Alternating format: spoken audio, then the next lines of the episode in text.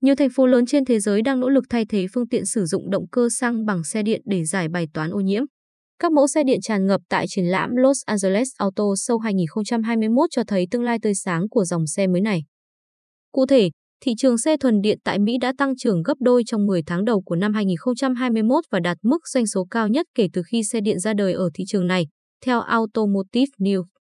Số liệu cụ thể cho thấy đã có gần 380.000 xe điện được đăng ký trong khoảng thời gian từ tháng 1 đến tháng 10 năm 2021, tăng gần gấp đôi so với cùng kỳ năm ngoái, tương đương gần 3% tổng thị trường ô tô tại Mỹ so với mức gần 2% trong năm 2020.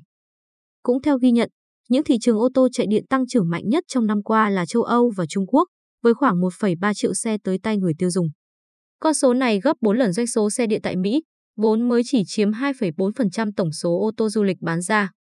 Theo Canalys, ô tô điện đã tiếp tục bùng nổ trong năm 2021 với doanh số dự kiến tăng trưởng 66%, vượt mốc 5 triệu xe bán ra, tương đương 7% số xe mới bán ra trên toàn cầu. Thị trường phương tiện mới này cũng sẽ đạt tới 30 triệu xe bán ra vào năm 2028. Dự kiến, phương tiện này sẽ chiếm 48% tổng số ô tô du lịch tới tay người tiêu dùng vào năm 2030. Sự tăng trưởng ngoạn mục của doanh số xe điện đến từ chính sách hỗ trợ của chính phủ các nước với định hướng xe điện sẽ là xu hướng thúc đẩy tiêu thụ và việc làm sau đại dịch. Quan trọng sẽ là giải pháp cho bài toán môi trường bị ô nhiễm ở các đại đô thị. Bà Anne Lauren, Chủ tịch Liên minh Môi trường toàn châu Âu, cho rằng các thành viên đều không còn nghi ngờ gì về tác động tích cực của loại phương tiện giao thông này lên hành tinh. Chúng ta không mong chờ một giải pháp hoàn hảo. Vì thế, chúng tôi vui mừng khi xe điện mang lại những chỉ số tích cực về môi trường, bà Lauren nói. Với kỳ vọng này, trong năm 2020, các chính phủ trên thế giới đã chi 14 tỷ đô la Mỹ cho các ưu đãi trực tiếp hoặc khấu trừ khi mua xe điện, tăng 25% so với cùng kỳ. Bên cạnh những chính sách hỗ trợ tài chính cho các nhà sản xuất xe điện và người mua, các chính sách hạn chế sự lưu thông của xe xăng cũng được đưa ra để thúc đẩy sự tăng trưởng của xe điện. Trung Quốc là một điển hình. Từ năm 2016, quốc gia này đã cấp biển số xanh cho những phương tiện sử dụng năng lượng mới. Các phương tiện được cấp bảng số này sẽ được lưu thông vào các thành phố mà không bị hạn chế về luật cấm. Ngược lại, các xe sử dụng động cơ xăng, kể cả xe máy sẽ bị hạn chế lưu thông, thậm chí là hạn chế luôn việc cấp phép mới. Nhằm tăng mạnh việc sử dụng xe hoàn toàn chạy điện, một số thành phố lớn như Thượng Hải, Trung Quốc cho biết các xe có động cơ hybrid sẽ ngừng cấp biển số xanh vào năm 2023. Vì thế, Trung Quốc đang là quốc gia có lượng xe điện đưa ra thị trường lớn nhất. Sau một thập kỷ phát triển, có 10 triệu chiếc xe điện các loại được đưa đến người sử dụng, thì có đến 4,5 triệu chiếc ở Trung Quốc. Châu Âu đứng thứ hai với 3,2 triệu xe và phần còn lại là Mỹ và các nước khác. Mang lại môi trường xanh cho thành phố, nhưng việc triển khai hạ tầng phục vụ xe điện, cụ thể là chạm sạc, đang là thách thức cho tất cả các quốc gia.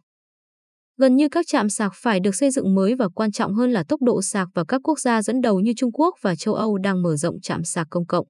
Ở Trung Quốc, theo báo cáo của EO Intelligence, cuối năm 2020, quốc gia này có 1,6 triệu điểm sạc công cộng và đang hướng đến mục tiêu hơn 10 triệu điểm sạc trong 5 năm tới.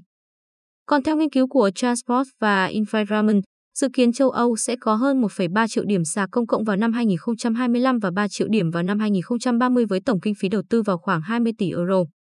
Tình hình tại các quốc gia ở Đông Nam Á sẽ phức tạp hơn. Theo báo cáo của Deloitte, không giống các nước dẫn đầu, nhiều quốc gia ở khu vực này không có mạng lưới sạc và việc lắp đặt cũng không dễ dàng. Theo Deloitte, do chi phí xây dựng mạng lưới và cơ sở sạc cao, các thị trường Đông Nam Á nên cân nhắc tìm các giải pháp thay thế khác để thúc đẩy quá trình điện khí hóa. Ở nhiều thành phố trong khu vực, nơi xe hai bánh là hình thức giao thông chủ yếu, việc hoán đổi pin có thể là một lựa chọn đặc biệt khả thi vì chúng có kích thước nhỏ hơn, dễ vận chuyển và không mất thời gian sạc do đã được nạp sẵn năng lượng. Theo đó, mô hình pin như một dịch vụ có thể tương thích cao với thói quen tiêu dùng ở nhiều thành phố đang phát triển ở Đông Nam Á, khi nhóm này thích mua các mặt hàng với số lượng nhỏ hơn và giá cả phải chăng. Điều này cũng hấp dẫn đối với những người sử dụng xe thương mại khi giảm thời gian ngừng hoạt động của xe và tăng tuổi thọ của pin. Ở Việt Nam, VinFast là đơn vị tiên phong áp dụng chính sách cho thuê pin xe điện và đổi pin với mức giá 1, triệu đồng cho quãng đường tối đa 1.400 km, tương đương 484 đồng trên km, theo giá điện sinh hoạt bậc 5 hiện tại. Song song đó, công ty này cũng đang đẩy nhanh hệ thống trạm sạc xe điện ở 63 tỉnh, thành với mục tiêu đạt hơn 40.000 cổng sạc trong năm 2021. Nếu đạt được mục tiêu này, Việt Nam sẽ tạm thời là quốc gia dẫn đầu về số lượng trạm sạc ở Đông Nam Á sau đó là Singapore, 1.800 trạm, và Thái Lan, hơn 1.000 trạm. Việt Nam cam kết phát thải dòng bằng không vào năm 2050 đòi hỏi phải có chiến lược phát triển xe điện mạnh mẽ hơn.